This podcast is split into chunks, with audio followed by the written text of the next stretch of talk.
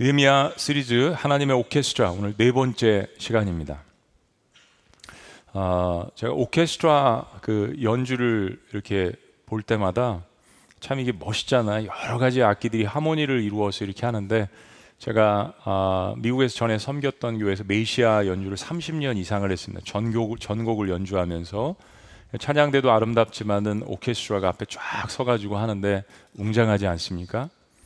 근데 그 가운데에서 뭐 바이올린도 있고 첼로도 있고 아름다운 악기들이 많이 있지만 제가 늘 유심히 재미있게 지켜보는 악기가 있습니다. 그럼 뭘 것 같으세요? 큰 북입니다. 아, 제가 8시에 뵐때큰 북이라고 했더니 목사님 팀판입니다 그러시는데 이게 뭐 전문 용어로는 사실은 큰 북입니다. 여러 가지 북들. 어, 저 북을 치시는 분이 참 재밌더라고요. 왜냐하면 거의 대부분의 악기들은 같이 다 함께 연주를 하는데 북은 어때요? 딱 기다리고 있다가 결정적인 순간에 박자를 잘 맞추면서 들어가야 됩니다. 그러니까 웅장한 클라이막스에 저 팀파니가 이 북이 울려주지 않으면 이게 좀 맹숭맹숭합니다.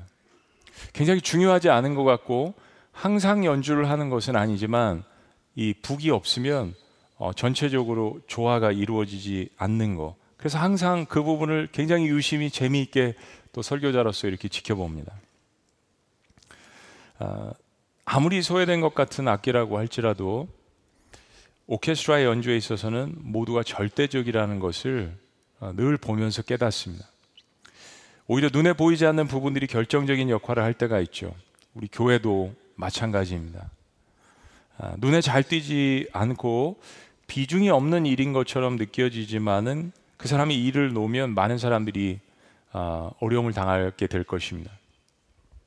특별히 요즘 전염병 시대, 코로나 시대 때 우리 영상으로 예배를 드리고 있습니다. 멀티미디어 팀이 과부하가 걸릴 정도로 일들을 열심히 하실 수밖에 없습니다. 보이지 않는 곳에서 일합니다. 아마 여러분 중에 방송실을 방문하신 분들은 많이 없으실 거예요. 너무 중요한 역할들, 그러나 보이지 않는 곳에서 일하시는 분들이 교회에 이렇게 많습니다. 하나님 앞에서는 한 사람 한 사람이 다 소중합니다. 그 사람의 하는 일 역시 그래서 하나님께서 소중하게 여기시는 거죠. 느헤미야 3장에 보면 예루살렘 성벽을 재건한 사람들의 이름이 일일이 기록이 되어 있습니다. 성경은 하나님과 인간에 대한 수천 년의 구원 역사를 기록하고 있는 책인데 그 가운데서 이렇게 많은 장을 할애하면서 예루살렘 성벽을 재건한 사람들의 이름을 자세히 기록한 것은 두 가지 의미가 있다고 생각해요. 첫째는 그 사람들이 한 일이 그만큼 영광스러운 일이었다라는 것입니다. 그리고 또 하나는 하나님에게는 역시 한 사람 한 사람의 그 영혼이 소중하다라는 것을 이러한 예를 통해서 우리에게 다시 한번 깨닫게 해주시는 것입니다. 여기 적힌 사람들 모두가 각자의 이 예루살렘 성벽 재건 역사적인 일이죠. 이 일을 어떻게 충실히 감당했는지를 알려줍니다. 예루살렘 성벽은 그런 면에서 수많은 사람들의 헌신을 오케스트라 지휘하듯이 그 각, 각자 맡은 바 역할과 개성은 달랐지만 그것을 오케스트라 연주하듯이 하나로 묶어내는 바로 지휘하시는 하나님의 걸작품이었습니다. 하나님의 마스터피스. 거기에는 또한 탁월한 리더인 느헤미야가 있었죠. 수십 년 동안 성벽 공사가 중단이 되어서 거기에 대한 어떤 비참함과 눈물을 가지고 기도했던 그 사람들의 기도의 응답이 바로 느헤미야였습니다. 그것이 예루살렘 성내에서 일어났던 것이 아니라 오히려 저 멀리 1000km 떨어진 곳에 있었던 히브리 2세의 마음 가운데 기도의 응답이 떨어졌던 것입니다. 예루살렘 성벽이 없어서 날마다 두려움과 곤고함과 절망과 기도와 눈물이 범벅되어서 살아갔던 그 유대인들에게 니에미아가 도착했습니다. 그리고 3일을 기도하며 성벽을 돌며 그들 앞에 나타나서 이야기합니다. 하나님의 손이 나와 함께 하신 것처럼 하나님이 여러분들과 함께 하십니다. 이제 우리가 다시 무너졌던 성벽을 재건합시다. 라고 외쳤습니다. 그리고 사람들은 이 리더의 열정적인 외침에 불일 듯 일어납니다. 그리고 드디어 다시 성벽 재건을 시작합니다. 자, 이 역사적인 성벽 재건의 시작에 하나님이 지휘하시는 이 아름다운 오케스트라에 참여한 사람들은 어떤 부류였을까요? 오늘 본문 말씀을 중심으로 몇 가지 부류의 사람들을 살펴봅니다. 첫째는 제사장들이었습니다. 제사장들의 솔선 수범이 있었습니다. 자, 3장 1절 말씀. 우리 다 같이 읽어 보십니다. 시작. 그때 대제사장 엘리야십이 그의 형제 제사장들과 함께 일어나 양문을 건축하여 성별하고 문짝을 달고 또 성벽을 건축하여 한매야 망대에서부터 하늘날 망대까지 성별하였고 제사장들이 먼저 솔선수범을 보입니다. 너무 중요한 거죠. 대세상 엘리야십을 비롯해서 동료 제사장들이 가장 중요한 문인 아, 양의 문입니다. 양의 문. 이 양문과 한매야 망대부터 하늘날 망대까지 건축을 합니다. 엘리야십은 역사적으로 전에 성전 건축을 담당했던 경험 있는 책임자입니다. 사실 제사장은 이제 예배하는 것을 집도하는 사람이잖아요. 그런데 높은 지위에 있다라고 그 당시에 사람들이 생각할 수 있지만 어려울 때 가장 낮은 곳으로 내려가서 솔선수범하는 모범을 보였습니다. 양문은 제사를 지낼 때 사용되어지는 양들이 지나다니는 문입니다. 그래서 이것을 양문이라고 이야기했습니다. 가장 많이 파괴가 되었던 문 가운데 하나이기 때문에 가장 어려운 임무였습니다. 무슨 일을 하든지 가장 중요한 일들, 가장 힘든 일들은 그래서 리더가 가장 먼저 솔선수범을 해야 하는 것입니다. 그래서 오늘 이 영광스러운 일을 가장 먼저 한 사람들은 바로 예배를 집도하는 제사장들이었습니다. 그리고 이 시작은 양의 문인데 이것을 완성한 후에 오늘 본문 말씀을 보면 성별하였다라고 이야기합니다. 이 성별하였다라는 것은 다른 말로 이야기하면 봉헌이라는 이야기인데 예, 원문과 쉽게 번역한 현대인의 성경에 보면 이것을 예배드렸다라고 번역을 했습니다. 맞습니다. 양의 문을 아, 건축을 하고 중수를 내서 하나님 앞에 드리면서 제사장들이 모여서 하나님 앞에 예배를 드렸다는 이야기입니다. 봉헌식을 했다는 이야기예요.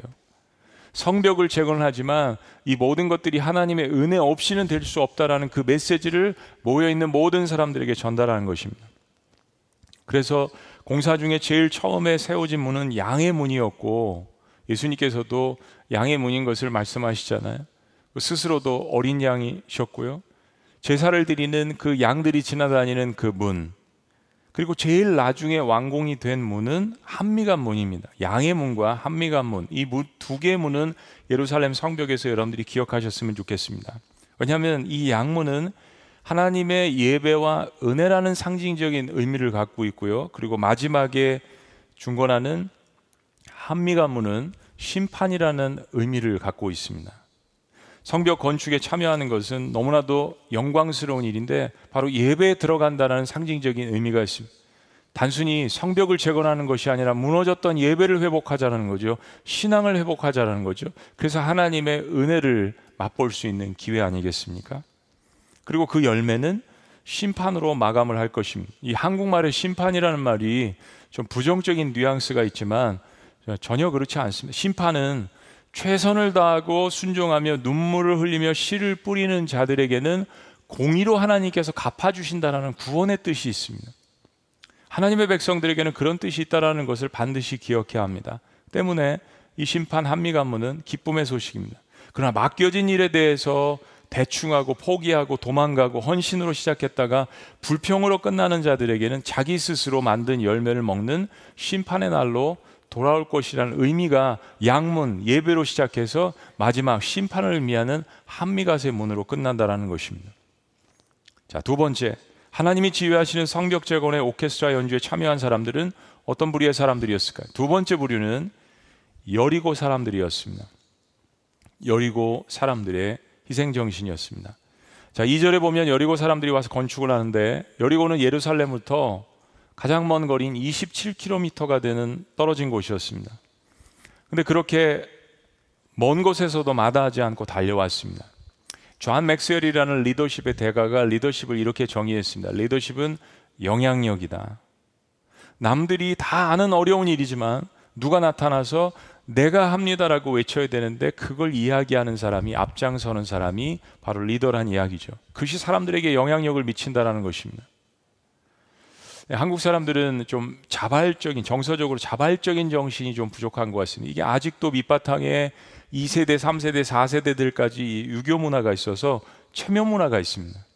그러니까 체면 때문에 하고 싶어도 누가 밀어줘야 하는 정서가 우리에게 있죠. 예, 또 이제 내가 못하면 하겠다고 나온 사람을 이제 밀어줘야 하는데 그렇게 하는 척하다가 그 사람이 먼저 나갔다는 이유로 시기하고 질투하는 이런 마음들이 우리의 정서에 아직도 좀 남아 있는 것 같습니다. 여리고 사람들이 그렇게 먼 거리에서 달려왔다는 이 소식을 듣고 영향력이 퍼졌습니다. 그래서 주변에 있는 드고와 기본, 미스바 이런 만만치 않은 먼 곳에서도 여리고 사람들이 영향력 때문에 함께 몰려왔습니다. 저기서도 오는데 왜 나는 못 가나? 라는 마음으로 도전을 받았던 것입니다. 헌신은 또 다른 헌신을 불러옵니다. 다른 주변에 있는 사람들이 선의의 자극을 받은 것입니다. 저희들이 목자 부흥회를 할때 아, 지구촌 교회 목자로 섬기시는 마을장으로 섬기시는 분들 중에서 어디서 오시는 분이 제일 멀까요라는 퀴즈가 질문이 나온 적이 있었습니다. 뭐 예, 제가 거의 다 맞춘 것 같은데 저한테 질문하셨어요. 어, 제가 천안 정도는 그래도 오실 수 있겠다. 멀지만 먼 거리입니다. 예. 그런데 아, 천안 뭐 이렇게 웅성웅성 하시더니 또 저 중간에서 막 소란스럽게 이야기하시더니 부산이라는 이야기가 나왔습니다. 부산. 여러분들 그 영상 안 보셨군요. 부산. 그런데 청년이에요. 어, 그 사회자가 질문을 했습니다. 아니 뭐 거기는 교회가 없나요? 굉장히 당황이 되더라고요. 어, 이 사회자가 이렇게 질문을 했을 때 거기는 교회가 없나요? 교회가 당연히 있죠. 그러나 그분들의 성의가 열정은 거리가 중요한 것이 아니라 섬김의 열정이 중요하다는 것을 역설해 주셨습니다. 그렇게 먼 거리에서 올 정도면 대단한 결심이죠. 거기에 남들이 갖지 못하는 내가 이 공동체를 사랑한다라는 마음이 담겨져 있다라는 것입니다. 여러분, 아, 이 일을 이 문장을 좀 기억하셨으면 좋겠어요. 하나님의 일을 하시면서 당하는 어려움 때문에 혹시 남보다 더 많은 대가를 치르고 있으시다면 분명 그 일을 하나님께서 책임져 주신다라는 믿음입니다. 느헤미야는 1000km에서 달려왔습니다. 여러분 이 시작이 영향력이 되고 있는 것입니다. 여리고성에서 27km 떨어진 곳에서 온 사람들 때문에 주변에 있는 사람들이 일을 할 수 있는 그러한 도전을 받았던 것입니다. 자, 세 번째, 하나님이 지휘하시는 성벽 재건의 오케스트라 연주에 참여한 사람들은 어떤 부류였을까요? 세 번째는 드고와 사람들입니다. 이름을 한번 기억해 주셔. 따라하십니다. 드고와 사람들. 자, 5절과 27절에 기록이 되는데요. 일을 하면은 꼭 불평을 하는 사람들이 있습니다. 근데 두 가지의 불평이 있죠. 일을 하면서 불평을 하는 겁니다. 출애굽해서 나와서 어, 홍해도 건너고 어, 그러는 모든 과정 가운데 불평하고 광야에서도 불평하고 이집 아, 가나안을 바라보고 불평하고 또 한 가지의 불평의 부류는 일을 하지 않으면서 뒷짐지고 불평을 하는 것입니다. 5절 말씀을 보면 드고와 지방에 있는 사람들도 일을 맡아서 참여를 했는데 유독 드고와 귀족들은 이 위대한 하나님의 사업에 동참하기를 거절했습니다. 왜 그랬을까? 이유를 우리가 추측을 해볼 수 있는데 아마도 이 귀족들은 예루살렘 성벽이 재건되지 않더라도 잘 먹고 잘 살 수 있었기 때문이라고 생각합니다. 우리 사회도 역시 그렇잖아요. 뭐 세상이 어떠하든 나는 먹고 살고 있으니까 아파하고 신음하고 그런 울부짖음 소리가 들리지 않는 부류의 사람들이 있습니다. 드고와 귀족들입니다. 제사장이면서도 막노동의 첫 번째로 솔선수범해서 성벽 재건의 선봉 무대를 자처한 리더십과 비교가 됩니다. 27km나 되는 거리 여리고성 사람들이 왔는데 불과 16km 떨어진 곳에 살고 있는 드고와 귀족들은 안 한다라는 것입니다.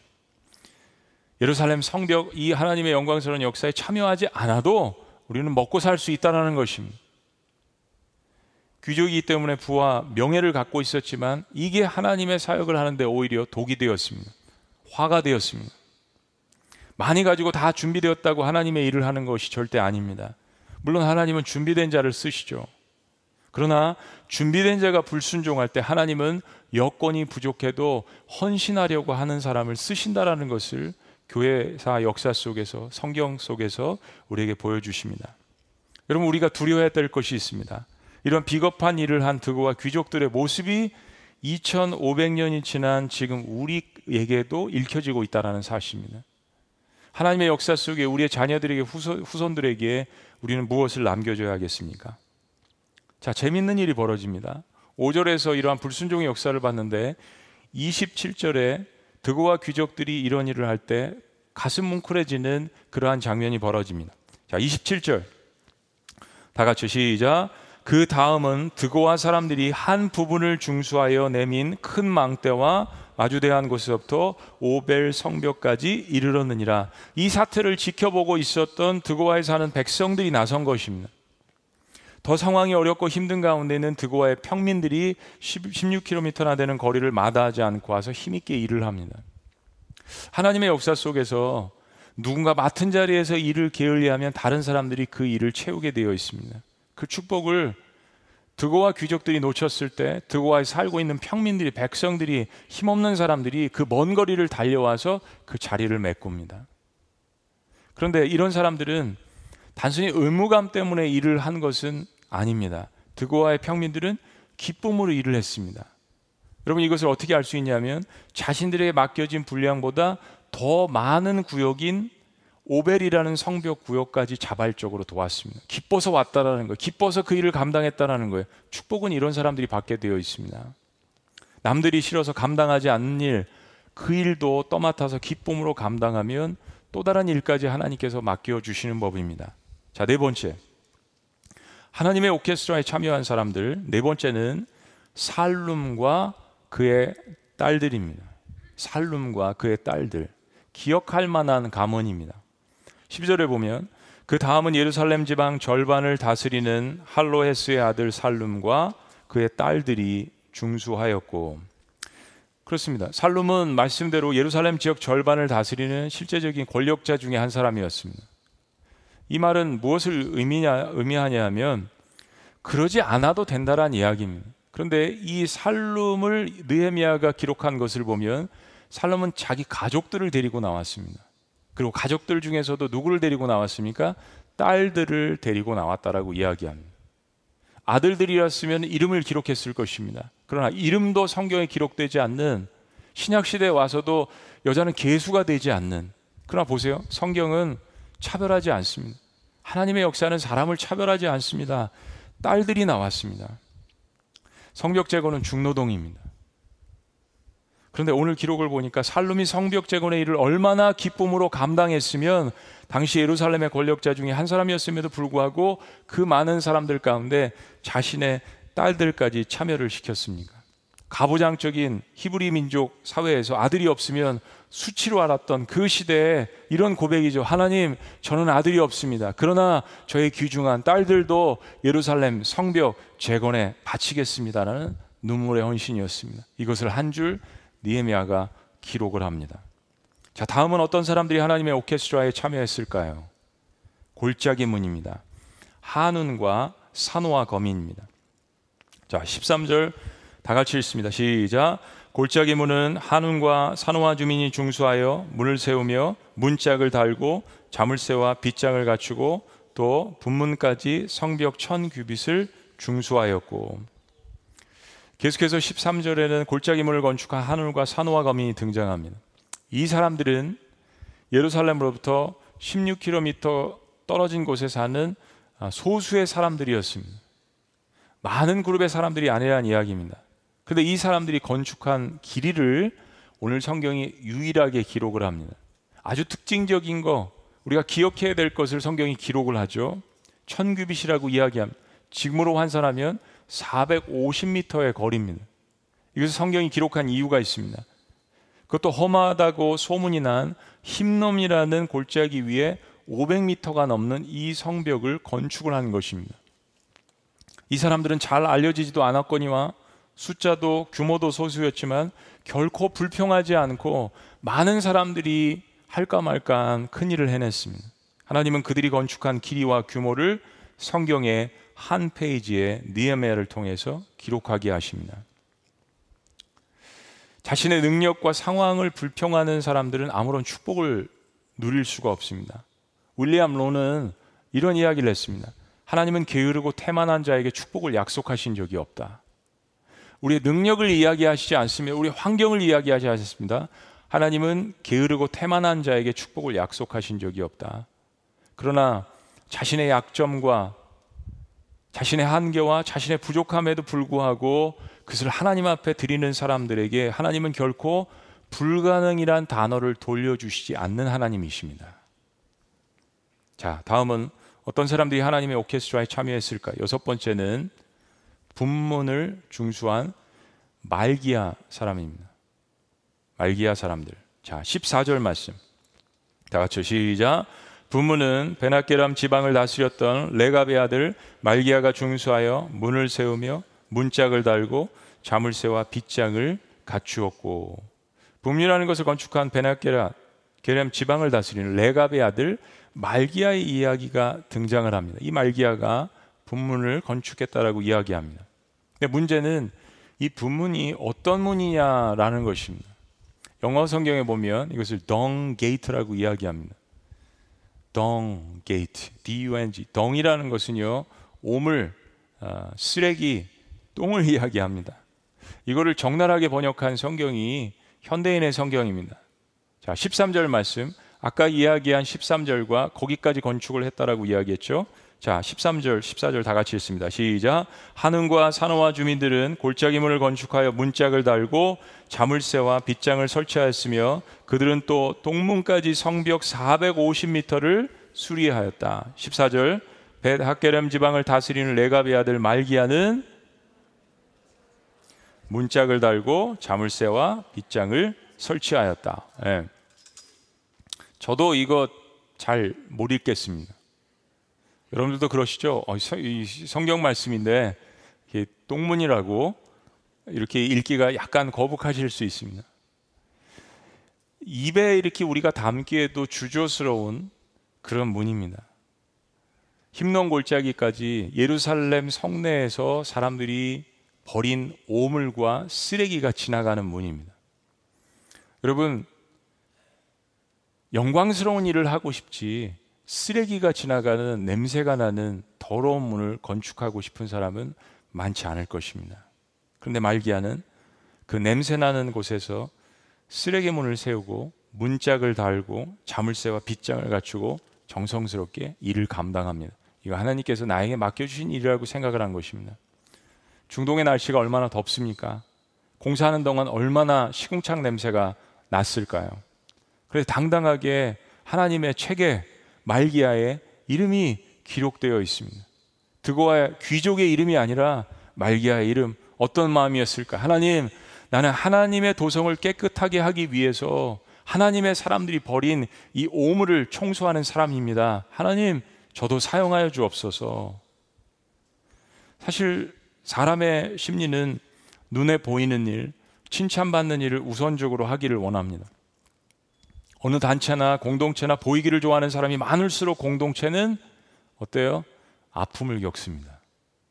그러나 말기와 같은 사람들이 많으면 많을수록 그 공동체는 기쁨과 행복 바이러스와 생명력이 넘쳐나는 것이죠.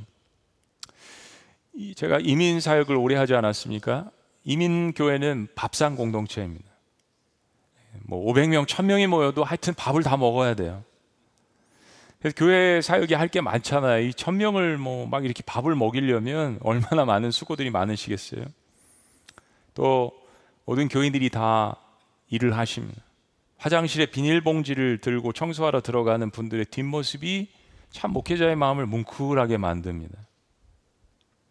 낑낑대면서 그 국밥 그냥 뭐 엄청나게 큰 거죠. 그것을 몇몇 장정들이 때로는 여자 권사님들이 큰 솥을 그걸 들고 친교를 위해서 준비하고 들어오는 그런 모습들. 저 멀리 그 나온 말기야처럼 그 쓰레기통에서 나온 그 모든 것들을 담아서 스케이트 타듯이 막 싱싱대면서 그것을 아, 쓰레기장에 가서 버리고 오는 그런 청년들 또 식사를 다 한 다음에 식탁을 접고 의자를 접는 그러한 어른들, 추운 날씨에도 불구하고 파킹나에서 봉사하는 그런 사람들, 부엌에서 기도실에서 안내로 각자의 자리에서 일하는 그런 사람들. 이 모두가 이런 섬김이 없다면 우리가 온전하게 예루살렘 성전에서 예배할 수 없다라는 거죠. 다 다루지는 않았지만 나머지 구절들에서도 백성들은 각자의 위치에서 자신이 맡은 일에 최선을 다하는 것을 느헤미야가 보여줍니다. 현대인의 성경으로 봅니다. 3절에 하나스와 집안 사람들은 생선문을 건축하여 생선이 드나드는 문입니다. 들보를 얹고 문짝을 달아 자물쇠와 빗장을 설치하여 4절은 무레네 사람들 무슬람 바나 바나의 아들 사독은 다음 보문을 건축하였고 6절에는 바사의 아들 요야다 또 무슬람 옛문을 건축하고 들보를 얹고 문짝을 달고 자물쇠와 빗장을 설치하고 7절 말씀은 기부한 사람 물라다가 등장을 합니다. 또 미스바 사람들과 함께 유프라테스강 석적 지방 천도의 관사까지 성벽을 쌓습니다. 8절은 재미난 사람들, 프로페셔널한 사람들이 등장하죠. 그 다음 부분은 금 세공업자 할헤아의 아들 우시엘이 건축하고 향품 제조업자인 하냐는 넓은 성벽까지 다음 부분을 건축하였다. 자기 자신의 그 프로페셔널 부분이 있어요. 뭐 향품을 제조하고 금색옥자고 그러나 그것과 상관없이 예루살렘 성벽을 내가 재건하리라. 그런 마음으로 자신의 환경과 자신의 프로페셔널 그러한 것과 상관없이 이 사역에 뛰어들었습니다. 9절과 10절 말씀도 계속해서 이어집니다. 11절 말씀도 역시 그렇습니다. 느헤미야는 잘 보이지 않는 일을 감당한 사람들의 이름까지 하나하나 하나님의 역사 속에 세미하게 기록하는 것을 우리에게 보여줍니다. 여러분 이것이 우리에게 주는 의미가 무엇일까요? 성경의 족보가 등장할 때마다 특별히 귀한 하나님의 사역을 감당하는 이런 족보가 등장할 때마다 우리에게 주는 의미가 무엇일까요? 이것은 바로 지금 여러분이 하고 있는 모든 일들이 하나님의 생명책에 낱낱이 기록되어 간다라는 것입니다. 그래서 우리는 마지막 심판 때에서 하나님 앞에 우리가 행한 모든 일들이 드러나게 될 것임을 늘 우리의 삶 가운데 기억해야 합니다. 백주 대낮에 한일부터 아무도 모르게 행한 죄의 문제들까지 그러나 분명한 것은 우리가 하나님을 위해서 눈물로 수고한 모든 것은 우리 아버지 하나님께서 갚아주신다라는 그 믿음입니다. 우리는 때로 우리가 수고하는 것들이 격려를 못 받을 때가 있습니다. 드러나지 못할 때가 있습니다. 그리고 그런 사람들의 얼굴들이 잘 보이지 않을 때가 있습니다. 그러나 오늘 느헤미야가 보여주는 하나님의 성벽을 재건한 이 족보의 역사 속에 보여주는 것처럼 하나님은 보고 계신다는 이야기입니다. 섬김을 통한 기쁨의 얼굴들이 그렇게 하나하나 모여야 교회 영적인 분위기가 하나님 앞에 상달되어지는 것입니다. 우리 예배는 단순히 한 시간 영상으로든지 현장으로든지 이 시간 한 시간 앉아서 드리는 것이 예배가 아닙니다. 이런 모든 섬김과 우리의 울부짖음과 우리의 기도와 섬김이 모여서 이 시간에 앉아서 하나님 앞에 예배를 드릴 때 하나님께서 그 예배를 너무나도 기쁘고 감격스럽게 받으신다는 이야기입니다. 테레사 수녀는 나에게 필요 없는 것을 드리는 것은 헌신이 아니다라고 정의했습니다. 나에게 필요 없는 것을 드리는 것은 헌신이 아니다. 적어도 기독교인들에게 있어서는요. 헌신이라는 단어 자체의 뜻은 남는 시간에 드리는 시간이라는 뜻이 아닙니다. 가장 어려운 시간에 나에게 있어서 가장 귀한 시간을 엑기스로 드리는 것을 헌신이라고 이야기합니다. 그 헌신에는 반드시 자발적인 기쁨과 순종이 들어 있습니다. 여러분 십자가를 생각해 보세요. 예수님께서 그것이 고통스럽다고 야 나 너무 힘들어 딱 10분만 15분만 십자가 지고 내려갈게 다시 다음에 올라올게라고 이야기하셨다면 우리는 우리는 구원 역사를 경험하지 못했을 것입니다. 우리가 생각하기에 예수님께서 정말 나를 위해서 돌아가셨구나라는 그 감동과 감격과 기쁨이 우리의 예배 속에 스며들지 못했을 것입니다. 성경은 모든 일을 할 때 그래서 그런 주님께 하듯 하라라고 이야기합니다. 나를 위해서 그렇게 희생하신 그 주님께 하듯 하라라고 이야기합니다. 그렇게 해야 우리에게 하늘을 열어주시고 주시는 그 축복을 맛볼 수 있기 때문이라고 이야기합니다. 오늘 어, 마지막에 우리가 한 가지 기억해야 되는 것이 있는데요. 그게 뭐냐면 오늘 본문에 반복해서 가장 많이 등장하는 단어가 있습니다.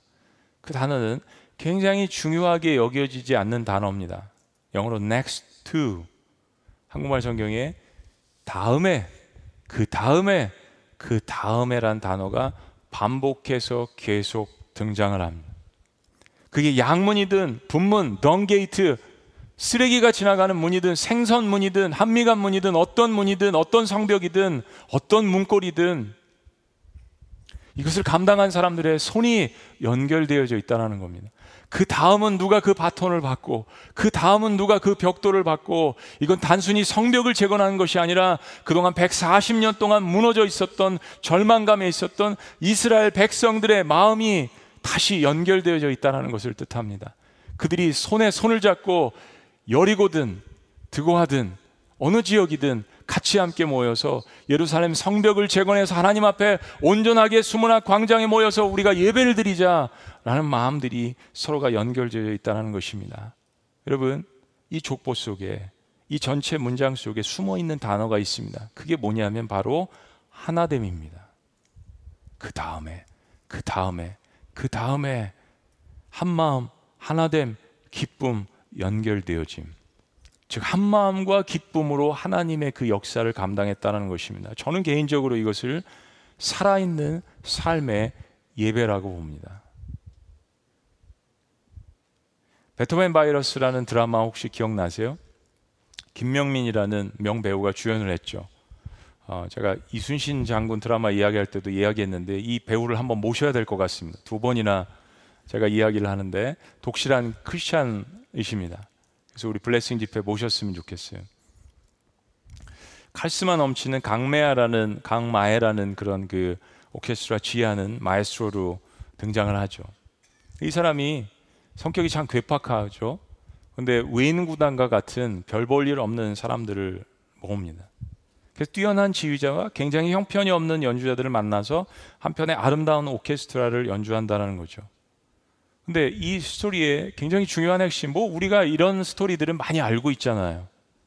근데 이 위대한 일을 해낼 수 있었던 이유가 뭐냐면 단원 한 사람 한 사람 모두가 다 한 맺힌 사연들로 음악을 한다는 것이었습니다. 누구나 다 공감할 수 있는 이야기예요. 음악 하고 싶었는데 지금은 주부고 지금은 딴 일을 하고 노동판에서 일을 하고 음악과는 거리가 먼 그러나 옛날에는 그런 꿈을 가졌던 한 맺힌 사람들의 이 사연 이것이 모여서 열정을 만들어내고 그 열정을 결코 포기하지 않는 인내심을 만들었는데 강마에라는 실력은 있지만 성품이 바닥인 이 지휘자의 마음을 움직였던 것입니다. 드라마 마지막에 연주가 되는데 정말 그때 저는 전율을 느꼈습니다. 이 드라마를 시청하는 모든 사람들이 그 전율을 느꼈어요. 여러분 왜 그런지 아세요? 아 저거 난데 네. 저거 난데 나의 모습인데 저 이야기 속에 나도 나도 저렇게 살고 싶은데 내가 잃어버렸던 꿈 좌절되었던 꿈 내가 저거 이루고 싶은데 여러분 교회 공동체라는 것은 어떻게 보면 그렇게 다 한 맺힌 사람들이 모인 공동체입니다. 그냥 대충대충 교회 결심하고 나온 사람들은 거의 없습니다. 번듯하게 우리가 다 앉아서 예배를 드리지만 우리의 마음 가운데 맺혀진 한이 있습니다. 그래서 그 한 맺힌 것을 서로 풀려다 보니까 서로 부딪히기도 하고 싸우기도 하고 다투기도 하고 받고 싶지 않은 세상에서 그런 상처 받아서 여기 왔는데 다시 상처를 받는 그런 모습들도 부족한 모습들도 한 맺힌 사람들 가운데 있습니다. 이집트에서 나왔으니까 얼마나 그러겠어요? 그런데 우리에게는 가장 뛰어난 지휘자가 있습니다. 그 모난 모습들을 하나하나씩 다듬어 주십니다. 그것을 고쳐 주십니다.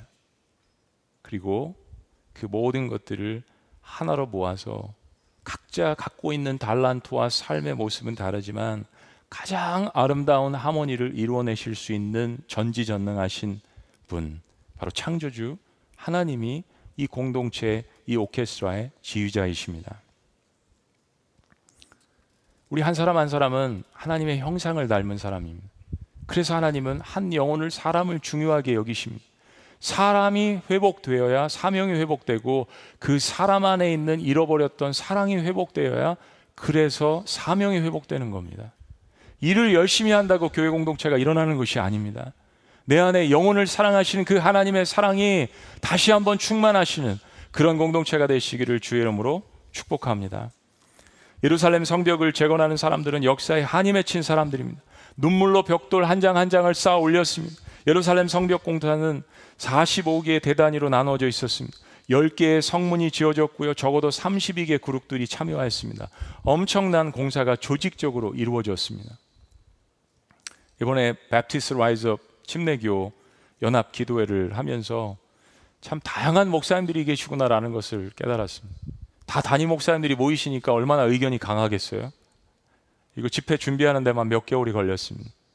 막상 시작하니까 그 모든 마음들이 하나로 모여서 하나로 하모니로 이루어져서 예배하며 하나님 앞에 기도의 모습을 올려드리는 것을 보고 많은 목사님들이 큰 은혜를 받으셨다는 이야기를 서로가 듣고 격려를 합니다. 작년에 코로나 상황 때문에 저희들이 선교 현장을 갈 수 없었습니다. 우리 한이 맺혔습니다.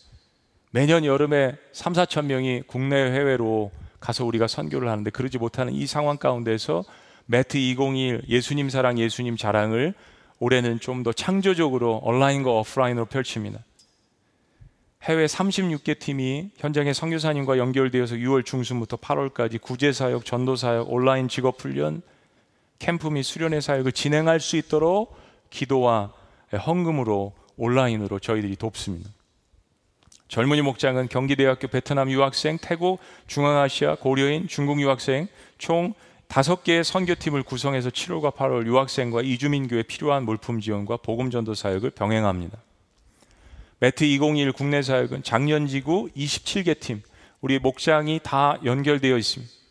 여러분이 이미 기도하고 계시죠? 젊은이 지구 17개 팀, 교육 목장 청소년 2개 팀, 어린이 2개 팀, 총 48개 팀이 국내 사역을 참여합니다. 예전처럼 뭐, 뭐 블레싱 강원도 이렇게 해서 우리가 다 가서 몇천 명을 체육관에 모아서 마지막 날 집회를 할 수 없지만은 그러나 영상을 통해서 기도를 통해서 더 많은 사역들을 작년 27개 지구는 경상남도 지역 27개 미자립 교회와 연결되어서 7월 중 소급으로 방문하고 격려하는 사역을 하고 젊은이 목장은 17개 협력교회 온라인 사, 방송 사역을 지원하고 어린이 성경학교 물품 지원, 교회 보수 및 미화 사역 등을 사역을 감당합니다. 물론 코로나 상황에 따라서 그리고 방역 수칙을 맞춰서 소수 인원으로 현장을 방문하고 기도하고 물품과 지원금을 전달합니다. 젊은이 지구와 국내 전도 를 위해서 같이 달리기 쓰담쓰담을 하는데 이게 뭔가 봤더니요 쓰레기 비닐을 뒤에다가 이렇게 지고서 달리면서 쓰레기를 줍는 거라고 이야기해요. 그리고 거기서 모여진 후원금을 가지고 용인시 다문화 가정 지원센터 연계해서 다문화 가정 자녀의 학습 지원을 돕습니다. 모습은 다르지만 지역은 다르지만 각자의 달란트를 가지고 곳곳에 온라인 사역과 그리고 현장을 통하여서 국내외 미자립 교회와 선교사님들을 섬기는 이 모습이야말로 이 시대에 무너졌던 예루살렘 성벽을 재건하는 일이 아니겠습니까? 지금 시대에 얼마나 많은 사람들이 얼마나 많은 교회들이 목회자들이 성도들이 마음이 무너져 있습니다.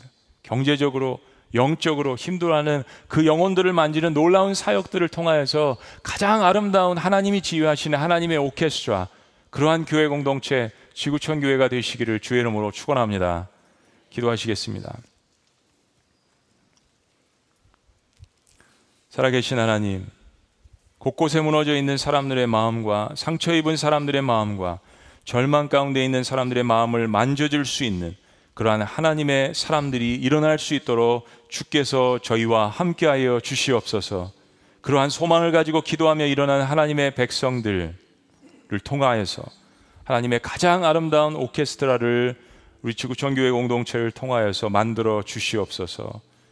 교회 지금도 여전히 세상의 소망이 될 수 있음을 주님 앞에 고백하며 하나님께서 우리와 함께 하시는 놀라운 성령의 역사와 능력이 있기를 원합니다. 놀라우신 이름 예수 그리스도의 이름으로 축복하며 기도합니다. 아멘. 할렐루야. 우리 자리에서 다 같이 일어나셔서 주님 앞에 고백합니다. 힘차게 찬양하는데요. 지금 우리가 주님 안에 하나가 되어 바로 주님이 원하시는 뜻대로 우리 함께 고백하며 찬양합니다.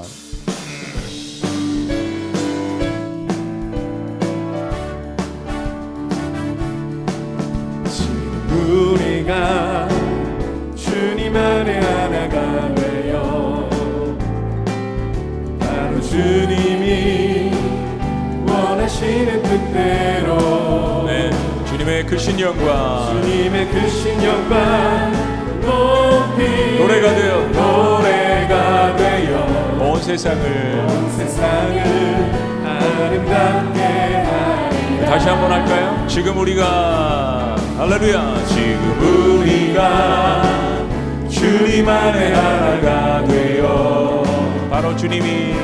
바로 주님이 원하시는 뜻대로 주님의 크신 영광. 주님의 크신 영광. 높이는 노래가 되어 온 세상을. 세상을 아름답게 하리라. 우리 모두가 할렐루야. 우리 모두가 주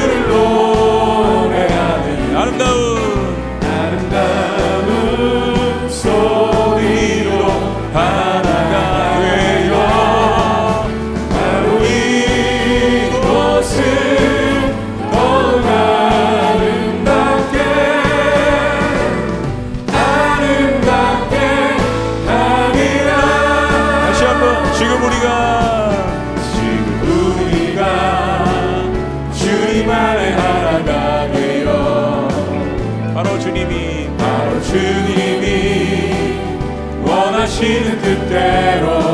아멘. 주님의 크신 영광 높이는 노래가 되어 온 세상을 아름답게. 아름답게 하리라. 우리 모두가 할렐루야.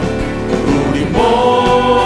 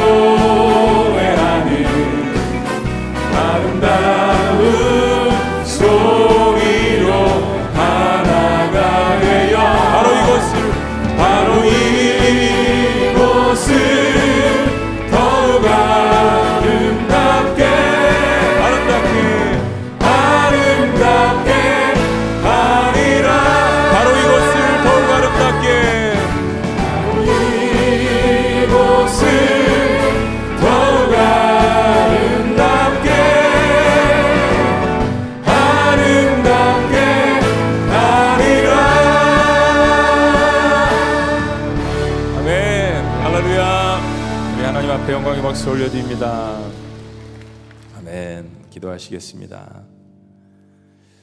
그렇습니다. 하나님께서 기뻐하시는 아름다운 노래를 주님 앞에 드리는 주의 공동체.